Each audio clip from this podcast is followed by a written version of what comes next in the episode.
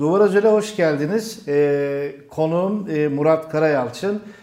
Sayın Karayalçın'la bir başka Duvar Özel programında yine birlikte olmuştuk. Sağ olsunlar, tekrar davetimizi kabul ettiler ve geldiler. Murat Bey hoş geldiniz. Hoş bulduk. Tekrar. Hoş bulduk.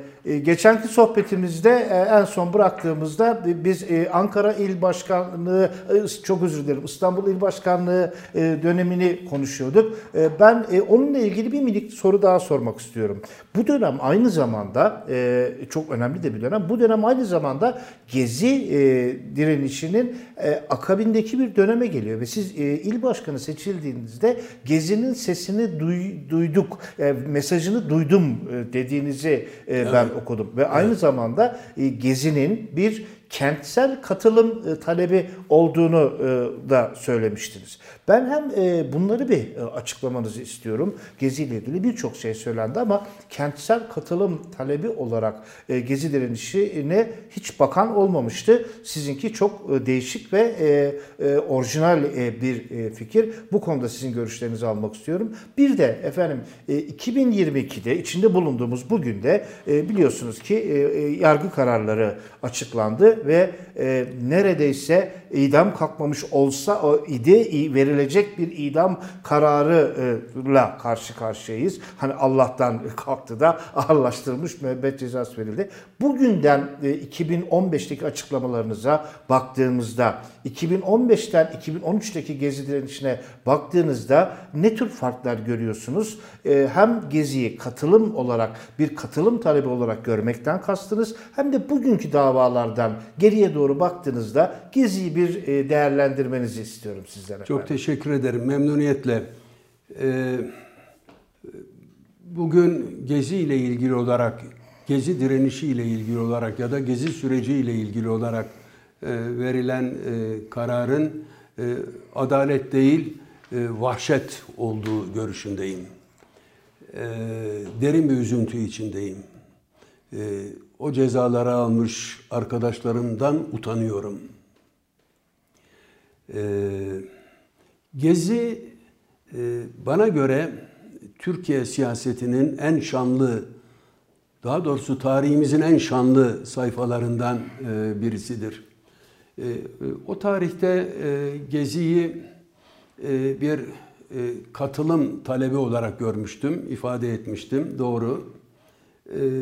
Şimdi Gezi'yi kent yönetimine katılım talebinin de ötesinde kent hakkının kullanılması talebi olarak değerlendirmeye başladım. Kent hakkını kuramsal olarak kitaplarda yer alıyordu bu ama ete kemiğe büründüren bence Gezi direnişi olmuştur. Evet.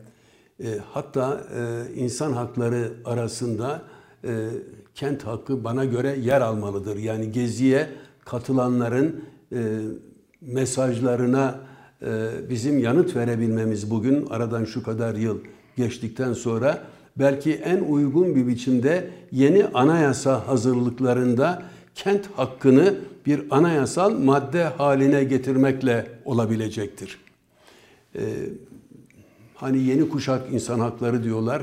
Bence bu yeni kuşak insan haklarından bir tanesidir.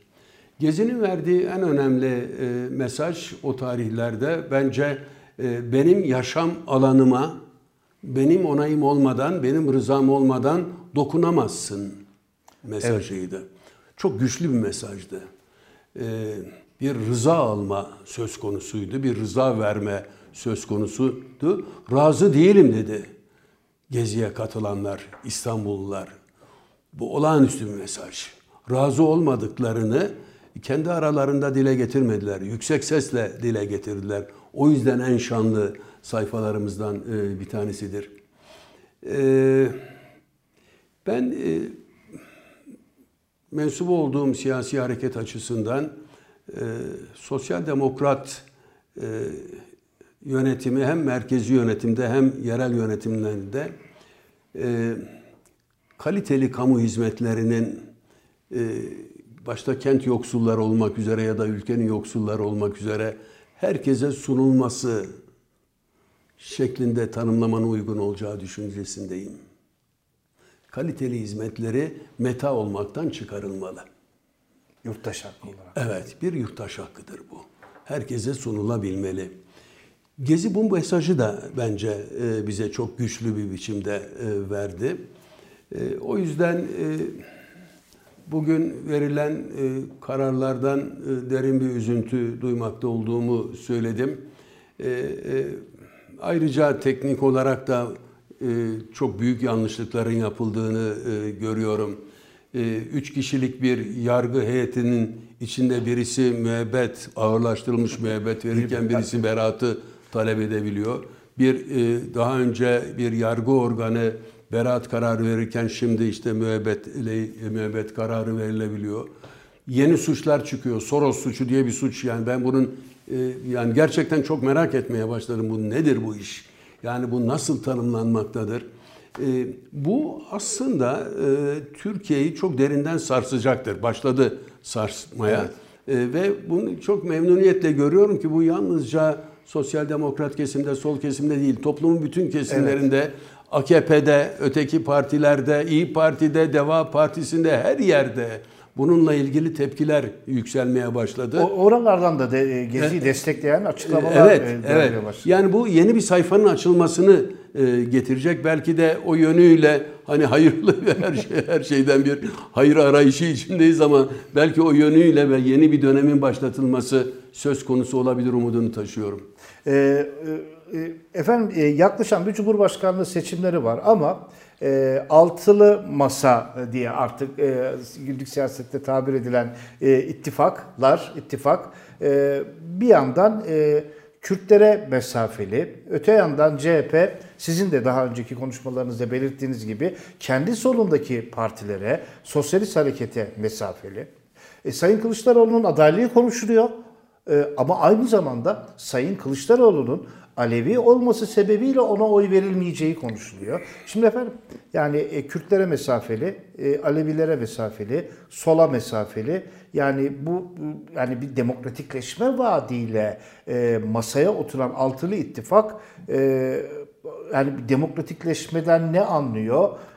Ben tam onu anlayamadım. Onu size sormak istedim. Kürt olmayan, ona uzak, Alevilere uzak, sola uzak, her yere uzak ekibi seçecek biz yani. Evet. Kemal Bey, Sayın Genel Başkan 16 Nisan 2017 Anayasa referandumundan bu yana Türkiye'de yeni bir süreci inşa etmeye başladı. O çalışmalar bugüne geldi. 2018'de, 2019'da genişledi. Bugüne geldi. Şimdi yeni bir durum var önümüzde. 6 parti belli aralıklarla toplanıyor ve toplumumuza mesaj veriyor. Bu sormuş olduğunuz soru 6 partinin yapmış olduğu açıklamalar bağlamında da değerlendirilebilir. Örneğin 12 Şubat tarihinde Ahlatlıbel'de yapılan toplantının ardından kamuoyuna sunulan ortak açıklamada benim çok hoşuma giden bir ifade kullanılmıştı. Yeniden biz olmalıyız deniyordu. Gerçekten AKP'nin siyaseti toplumsal sorunların çözümü için değil de etnik kimlikleri, inanç kimliklerini öne çıkartarak, toplum kesimlerini birbirine hasımlaştırarak yaptığı siyasetin tahribatı o kadar yüksek oldu ki bugün bence en ciddi sorunumuz bizim yeniden biz olmamızdır. Toplum olmamız, biz olmamız. Yani Kürtler olmadan biz olamayız. Bu çok açık. Toplumun tüm kesimlerini kucaklamadan biz olamayız. 6 partinin duyarlılığını anlıyorum. 6 partinin duyarlılığına Cumhuriyet Halk Partisi'nin saygı göstermesi gerekir. Her parti birbirine saygı göstermeli. Onu da anlıyorum. Ama benim şöyle bir iddiam var. Dışarıda bırakılmış olan kesimler, tek tek parti sıralamayayım ama bütün kesimleri, Kürdüğüyle, sol kesimiyle, bütün dışarıda bırakılmış olan kesimler için bunu söylüyorum Mete Bey. 6 parti kendi arasında bir çağrı yaparak bu sorunu aşabilir, aşmalıdır. Aşmasında yarar vardır, hatta zorunluluk vardır daha sonrası için. Çünkü iş gittikçe yalnızca seçime kilitlenmeye başladı. Halbuki seçim sonrasını, yeni yönetim dönemini çok ciddi bir sorun olarak görmek gerektiği inancındayım. Yani tek adam yönetiminin keyfiliğinden kurtulabiliriz ama çok adam yönetiminin kargaşasına toplumu sürükleyebiliriz. Eğer bu duyarlılığı göstermezsek, yalnızca seçim gününe kilitlenmek yeterli değildir. Ertesi günü ve daha sonraki günleri de görmemiz, planlamamız gerekmektedir. Bu bağlamda toplumun bütün kesimlerini çağırmak, toplumun tüm kesimleriyle onları temsil eden siyasi partilerle birlikte olmak düşünülmeli. Bunun için de bir çağrı yapılmalı. O çağrıda da bir çerçeve çizilmeli. Yani HDP ile ilgili duyarlılık her neyse onu anlıyorum. O dikkate alınmalı o çerçeve içinde. O çerçeve uyan diyelim ki anayasanın ilk 3 maddesi, ilk 4 maddesinin kabul edilmesi bir çerçeve şeklinde ortaya konulabilir. Zaten anayasanın bu maddeleri bizi biz yapan, devletimizi daha doğrusu tanımlayan maddeler. Şimdi bu kabul ediliyorsa yani ne diyebilirsiniz ki? Yani evet ben bunu kabul ediyorum deniyorsa buna nasıl bir itirazda bulunabilirsiniz? Yani ben 2018 seçimlerinde HDP'nin şu değerlendirmesini anımsıyorum. Üniter devletin güçlü olması için Cumhuriyet'in ilk yıllarında merkezi yönetimin de güçlü olması gerekliydi belki ama bugün 2018'deyiz, 21. yüzyıldayız. Üniter devletin gücü artık yerel yönetimlerin gücünden gelmelidir. Evet, müthiş bir tanım. Evet, doğru. Çok doğru bir tanım bu. Bu altın değerinde bir şey. Yani üniter devletin kabulü zaten bizim hani ana çatımız, ana yapımız. Şimdi bunu kabul eden birini sen nasıl dışlayabilirsin? Ona nasıl bölücü diyebilirsin? Onu nasıl dışarıda tutabilirsin? Onun için herkesin duyarını anlıyorum. Yok canım kafanı takma demek olmaz, onu biliyorum. Ama ciddi bir tanımlamayla bunların aşılabileceğine de inanıyorum. Böyle bir noktaya gelinir mi bilmiyorum. Artık o biraz zamanın geçmekte olduğunu da üzülerek görüyorum öte yandan. Şimdi biz siyasi partilerin birlikteliğinin iki yanı var. Seçimlerden sonra birlikte olduğunuzda ona koalisyon deniyor. Öyle diyoruz biz. Seçimlerden önce siyasi partiler birlikte olamıyordu. Yasaktı da bu 2018'e kadar. Evet. Hatta takiyeler falan yapılıyordu siyasi partilerin seçim öncesi birlikteliği için. Şimdi bu yasak kaldırıldı 2018'den bu yana. Siyasi partiler seçim öncesinde bir araya gelip ittifak kurabiliyorlar. Bu seçimden önceki koalisyon. Dolayısıyla Mete Bey burada siyaset geleneklerini hem bizde hem dünya genelindeki teamülleri dikkate alınması bana göre bir zorunluluk. Bunu adaylıkla ilgili sorunuzu yanıtlamak için söylüyorum. Teamüller hükümet kuruluşunun en çok sandalyeye sahip olan partiye bırakılması şeklindedir. Hükümetin kurulması görevi mecliste en çok sandalyeye sahip partinin genel başkanına verilir. Seçimden sonra bu böyleyse seçimden önce de yine aynı mantıkla bu böyle olmalıdır. Ben İtalyanların Zeytin Ağacı İttifakı'nı çok yakından izledim, inceledim. Sosyalist Parti Genel Başkanı Romano Prodi ile Başbakan seçildikten sonra Roma'da görüştüm. Uzun bir görüşme yaptık o ittifakla ilgili. 18 partili ittifak var. Bunu kuran Sosyalist Parti yani en güçlü partinin genel başkanı ve başbakan da o oldu. Dolayısıyla aynı durum bugün için de geçerli. Yani kimin Cumhurbaşkanı adayı olacağının 6 partinin ya da 5 partinin genel başkanına bırakılması belki bir jest olarak görülebilir. öyle bir değeri olabilir ama pratik olarak Cumhuriyet Halk Partisi'nin Cumhurbaşkanı adayını belirlemesi gerekmektedir.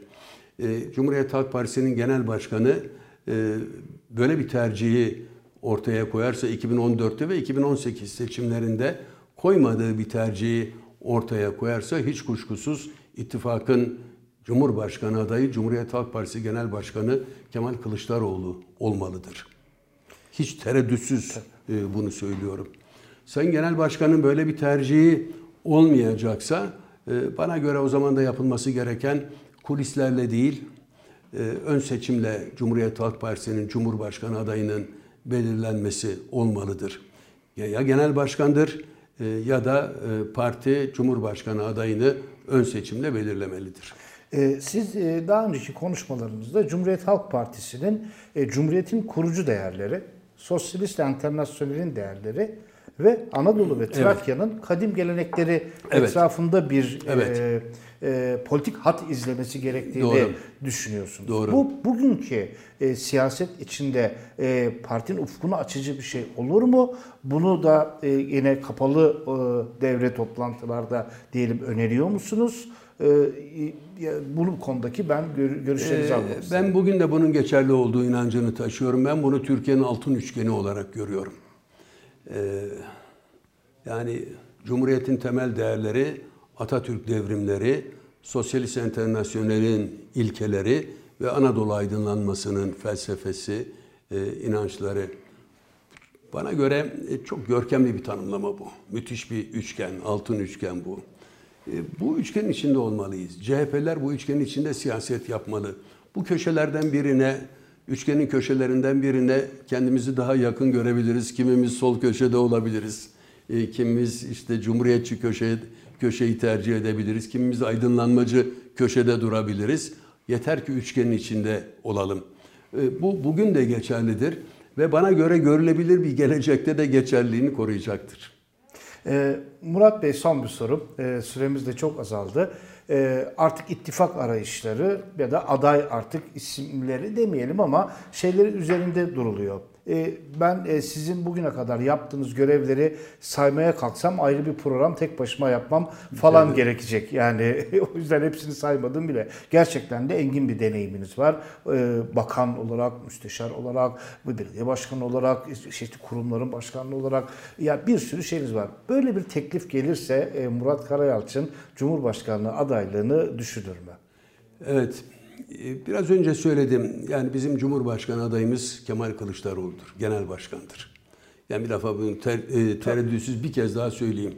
Ama eğer Sayın Genel Başkan adayı olmayacaksa o zaman yeni bir durum ortaya çıkacaktır. Çok sayıda arkadaşımızın adı geçiyor. Bence hepsi de son derece saygın isimler. Elbette. Hiç kimsenin önü kesilmemelidir. Herkes iddialarıyla partilerin karşısına çıkmalıdır. O ortamda ben eğer böyle bir gelişme fırsatını görürsem ben de bunun değerlendirmesini yaparım. Ama bu sıralamayı hiç göz ardı etmemeliyiz. Peki. Çok teşekkür ediyorum efendim. Tekrar katıldığınız için, görüşlerinizi bizimle paylaştığınız için. Bir Duvar Özel'in daha sonuna geldik. Herkese iyi günler diliyorum. Tekrar görüşmek üzere.